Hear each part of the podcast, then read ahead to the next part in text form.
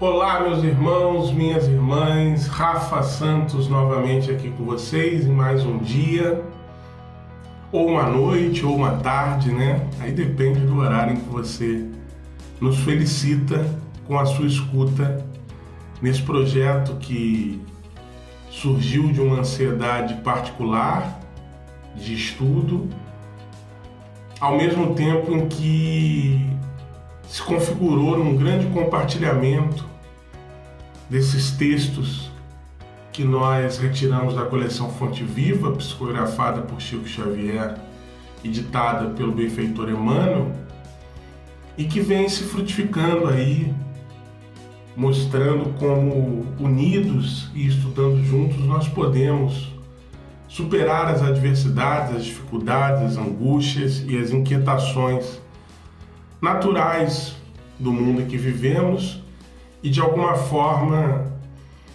potencializadas nesse momento em especial que atravessamos da nossa história.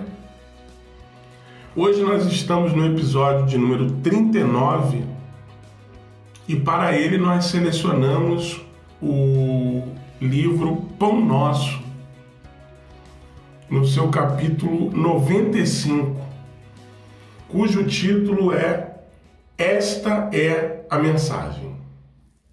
E Emmanuel traz um epígrafe que é do Evangelho de João,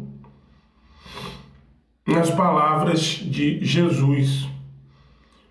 Porque esta é a mensagem que ouvistes desde o princípio, que nos amemos uns aos outros. E aí Emmanuel vai discorrer com o seu linguajar sempre muito acessível sempre muito claro, muito franco, muito honesto, que nós somos pessoas que historicamente ansiamos, pedimos, desejamos, oramos, rezamos para que nos cheguem algumas mensagens do céu.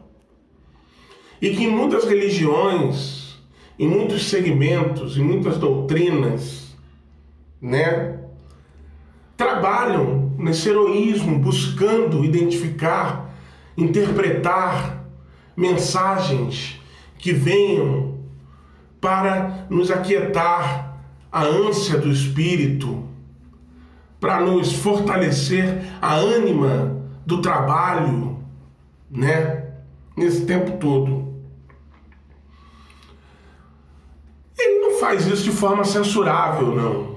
Diz que há sim algum quando nós buscamos essas informações nesse intercâmbio entre nós e o que está para o que hoje nos é invisível. Só que há uma advertência muito clara, fundamentada nas palavras do amigo Nazareno.